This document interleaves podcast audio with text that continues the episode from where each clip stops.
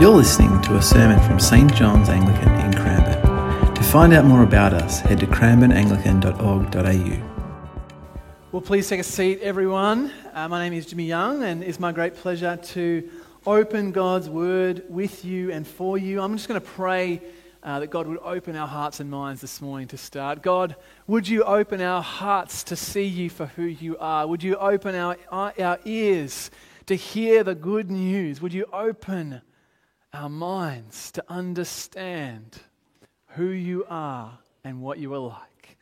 Spirit, renew us this morning, we pray. Amen.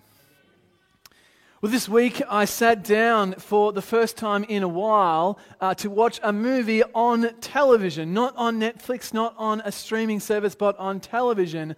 And what I was struck by is how many ads there is. Just how many? I forgot. I'd forgotten how many ads there are. And what struck me particularly is that at the heart of every single ad, they are trying to convince you of one single truth, and that is you are lacking. Either you do not have enough or you are not enough. And the answer, really, to both of those suggestions is well, you'll have enough and you'll be enough if you just buy our product. If you just buy this toothpaste, if you just buy this TV, if you just buy this boat, if you just buy this house, you'll finally be enough. You'll finally have enough. And yet, anyone who has bought the toothpaste, who has bought the house, who has bought whatever it is that people are trying to sell will know that that is never enough. It doesn't matter how much you have, we always want more. You buy the house and then you have to fill it with furniture. And then the furniture gets old, so it has to be replaced. It's this never ending cycle of accumulation because we're so fixated on what we lack, so fixated on what we don't have. We want more and more and more. And yet, this is not just a modern problem. This is something that afflicted the people of Jesus' time. And so, what we see in this story is that Jesus was going around doing the miraculous, doing incredible things, and the crowd wanted to see more and more and more. More miracles, Jesus. We want to see more. But Jesus rec- uh, retreated to a quiet place. This is what it says from, oh, I'll go back one. After this, Jesus went to the other side of the Sea of Galilee, also called the Sea of Tiberias. And a large crowd kept following him. Why? Because they saw the signs that he was doing for the sick and they wanted more. So Jesus went up to the mountains and sat down there with his disciples. And now the Passover, the festival of the Jews, was near. So, what's happening at the moment is that ministry is good. Jesus' ministry is flourishing. The, the news of the kingdom is breaking out. People are being healed. The sick are getting up and walk. And so the crowd wants more and more and more of Jesus. There are more followers of him every single day. And yet, what you see in all of the Gospels is that Jesus keeps retreating. He keeps going to a quiet place away from the crowd to renew himself, to rejuvenate. There is something about noise that is deadening to the soul. There is something about being surrounded by constant noise, the noise of the crowd, that Jesus keeps trying to retreat from. And it's interesting if you look at the science that what is true back then is just as true, if not more now. So they have found that the noise of modern life, just existing in our modern world, leads to increased blood pressure, lower heart functioning, less quality of sleep, and increased risk of tinnitus just from the noise that we encounter on a day to day level. In fact, a man called Gordon Hempton, he's a, a sound ecologist. He'd go essentially around the world to find quiet places. And this was his, this was his, uh, his diagnosis that if he could find a place where for 15 minutes there was no noise made by man, that's considered a quiet place. And in the whole of the United States, he thinks there might be 10 places like that left. We live in a world surrounded by noise. We live in a world that wants more and more and more. And so Jesus knows he wants to retreat, so he retreats, but the crowd follows him. The crowd looks where he's going. And so Jesus has withdrawn to the quiet place there up in the mountains, sitting with his disciples, getting some time out. And the crowd follows. When he looked up, when Jesus looked up, he saw a large crowd coming towards him. And Jesus said to Philip, Where are we going to buy bread for these people to eat? And he said this to test him, for he himself knew what he was going to do. The Gospel of Mark says that Jesus saw the crowd and looked upon them with compassion. Jesus loved the crowd. Jesus knew the crowd. He had compassion on them. Jesus was someone who was never peopled out. Jesus loved the crowd, and because he loved the crowd, he wanted to provide for them. He knew that it's hungry to hear when your stomach is grumbling. There's no kebab shop on the Sea of Galilee. There's no fish and chippery on the Sea of Tiberias that they can duck in and get some food. So Jesus asked them, Where are we going to get some bread? What are we going to do if you've ever had the experience of someone rocking up at your house unannounced and scrounging through the cupboard trying to put on some kind of spread, looking, hoping that you won't look as disorganized as you actually all as we all actually are? This a very similar circumstance, except instead of two people or four people, there's roughly 5,000 people. In some translations, it's translated as 5,000 men, which could indicate even more women and children, up to 10,000 or 15,000. And Jesus is asking his disciples, Well, boys, where are we going to get bread? How, how are we going to feed these people? What what are we going to do? I love the disciples' response. So Philip answered him and said, Six months' wages would not buy enough bread for each of them to get a little. And one of his disciples, Andrew, Simon Peter's brother, said to him, There is a boy here who has five barley loaves and two fish, but what are they among so many people? Jesus asks them, Where are we going to get bread? And Philip's response is statistics. We don't have enough money. I've done the calculations, I've looked at the spreadsheet, I've looked at the budget. We can't afford to feed 5,000 people, Jesus. Where are we going to get the money? Where are we going to get the denarii? But it wasn't really the question that Jesus asked, is it? Jesus didn't ask, How are we going to pay for all the bread? He didn't ask, Do we have enough money for the bread? He simply said, Where? Philip is so fixated on what they don't have that he can't even answer the question that Jesus asks. And Andrew, Simon Peter's brother, well, he, he gets a bit closer. He says, Jesus, there's a boy here who has five barley loaves and two fish. But what are they among so many people? We couldn't feed a hundred people with three rice crackers. What makes you think, Jesus, that you can feed 5,000 people with five small pieces of bread and two loaves of fish? Jesus, what are you going to do? How is this going to? What is this among so many? See, both of their responses reveal something that their view of Jesus was just too low. What are you going to do, Jesus? How are we going to feed so many people with no money and just five barley loaves? They've literally been following the Lord of all creation around, going from place to place. He's, cha- he's transformed water into wine. He's healed the sick. He's risen those who are lame that they can walk again. And they can't see Jesus because they're so fixated on what they don't have. Jesus, we don't have the money and we don't have the bread and we don't have the fish, but what do they have? They have Jesus. They miss the most important thing because they're so consumed by what they don't have. Jesus, we don't have the money, we don't have the bread. No, you have the Lord of all creation. They underestimate the wealth they have in Jesus because they just keep looking past him.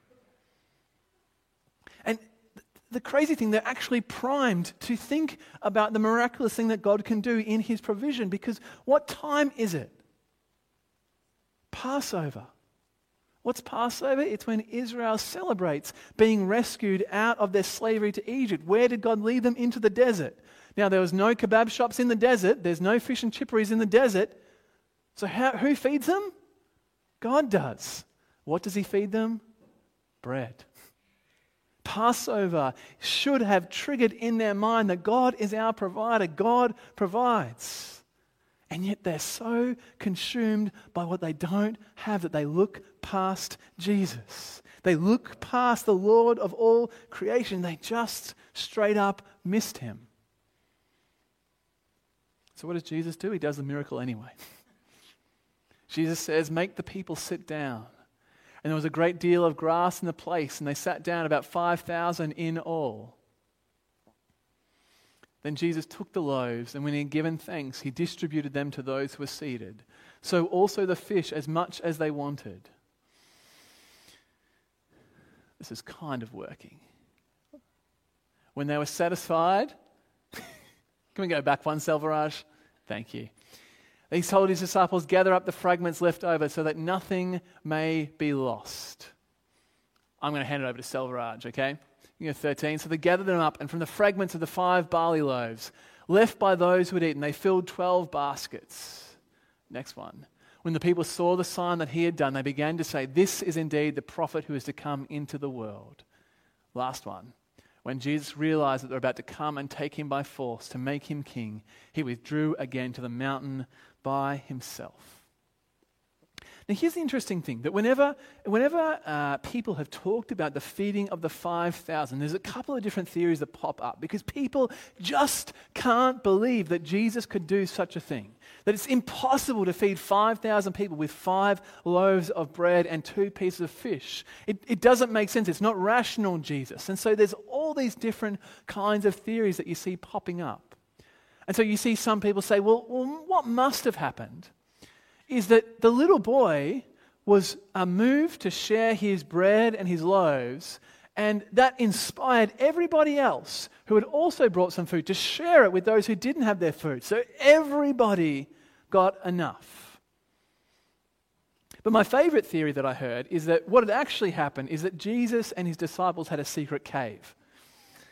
And in the secret cave, they had a secret stash of secret bread and secret fish.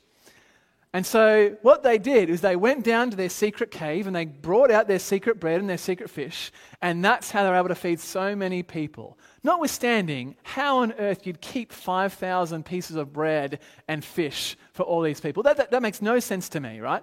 It's just illogical. But what it reveals is that they just had such a low view of what Jesus can do. It's the same problem the disciples had in the beginning. They look straight pass the miraculous Lord of all creation to what they lack. Jesus can't do that. Well, he can. That's who he is. Jesus literally feeds 5,000 people with five pieces of bread and two pieces of fish to such an extent that they are filled and there are leftovers. That's who Jesus is. But the question is how's your view of Jesus? Do you have a low view of Jesus? See, when the disciples fixated on what they didn't have, they looked straight past him. What about your week? What about the problems that you've encountered in the past seven days? When something happens, when you get, when you get overwhelmed, when you get frustrated, when you get angry, when you get sad, what happens next? Do you look straight past him too? Do you look straight past what he has to offer us? Do you fixate on what you don't have? See, I think one of the interesting things about this story is that it specifies what kind of bread the boy has. It's five barley loaves. And it doesn't mean much to us now, uh, but to an Israelite, that would be quite meaningful because barley was the bread of the poor. Barley was the bread of those who didn't have much. Barley, in fact, was used as a sacrifice and was sometimes called the sacrifice of the beasts. It was a nothing bread. And I think the point is to show you what can be done with nothing. The boy had almost nothing to hand Jesus. The poorest bread, the least quality of bread, the lowest quality of bread, and yet Jesus filled, filled it. He, he fed 5,000 people so that everyone had their full. That's what he can do with nothing when we trust him.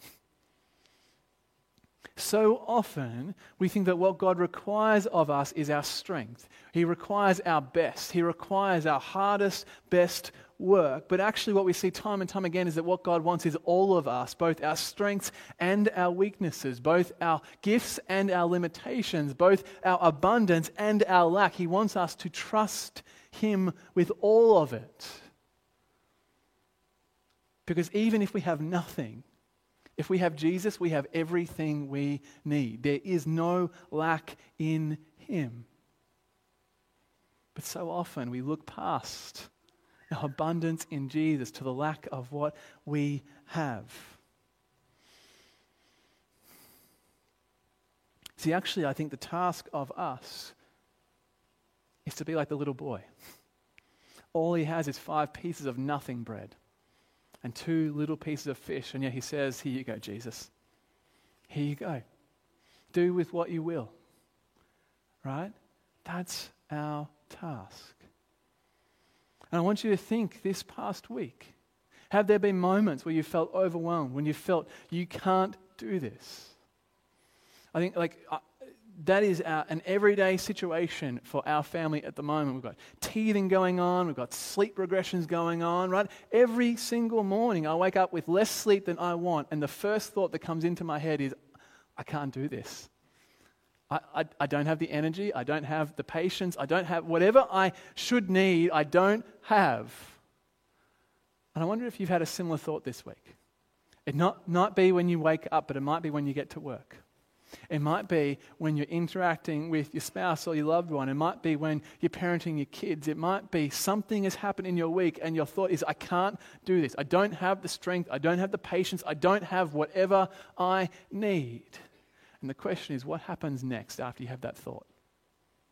After you have that thought, I don't have enough. What happens next? What happens next? Because it's not bad to have the thought, it's what happens next that matters. You, might have heard uh, a saying that often gets passed around the church, and it's simply this it says, uh, God helps those who help him themselves. You, you might have heard something like that. Do you know who came up with that? I think Satan came up with that, right? Because that is a lie. God, if, if God is waiting to help you until you can help yourself, then no one's getting helped. Right? No one's going to be helped because all of us have a lack, because our lack is not in our, eh, eh, our abundance is not in ourselves, it's in Jesus. There's this quote by John Owen that I love. We can get on the, the next one on the screen. He says this The duties that God requires is what God wants us to do is not proportioned to what strength we have in ourselves. It's not about what we have, but to what help and relief is laid up for us in Jesus. And we are to address ourselves to the greatest performance with a settled persuasion that we have not the ability in the least.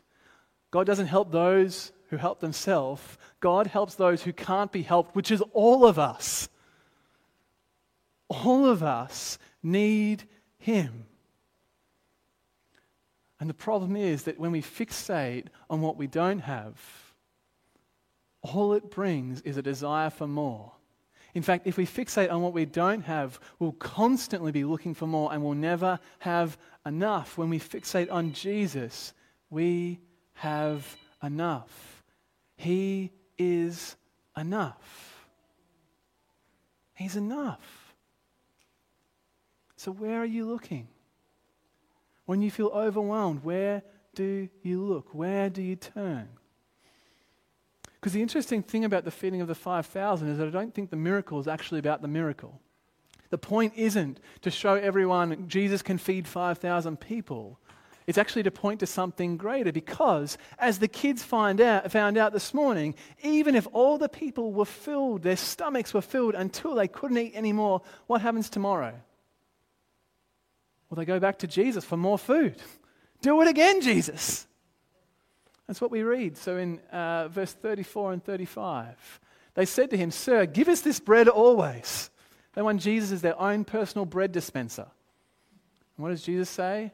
I'm the bread of life. Whoever comes to me will never be uh, hungry, and whoever believes in me will never be thirsty. The point of the miracle is not the miracle, the point is to point to Jesus. He's the one they're searching for. And I wonder if in our lack we keep missing Jesus. We keep missing what he has to offer us. We keep missing the abundance that he has for us because we keep looking past him to what we lack.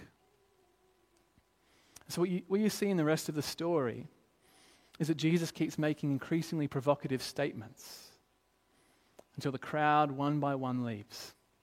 His followers one by one leave until he's left with the 12 disciples.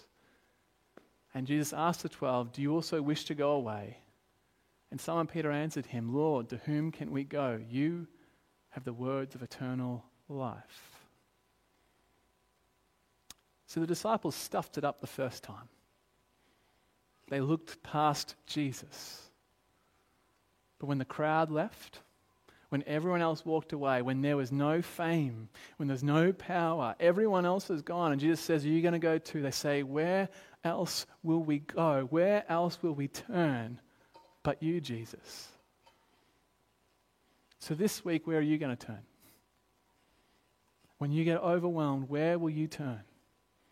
When you get frustrated, where are you going to turn? When you wake up in the morning and say, I don't have enough, where are you going to turn? And my prayer is that you find that Jesus is enough. That Jesus has the words of eternal life, and in him we will not hunger and we will not thirst, for he is enough for us. Let me pray. Jesus, you are enough.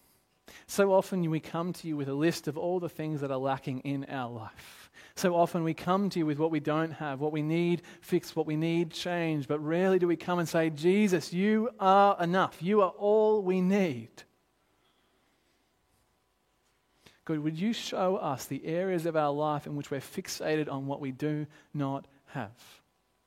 Reveal it to us. Show it to us. Uncover it. Make it clear to our eyes. Bring others who would point it out in our hearts. But God, don't just leave us there. Point us to the one who is always enough. Point us to the one who created all that is and was and will be. Point us to the one who created everything that we see and encounter. Point us to Jesus. May he be enough for us. We pray in Jesus' name. Amen.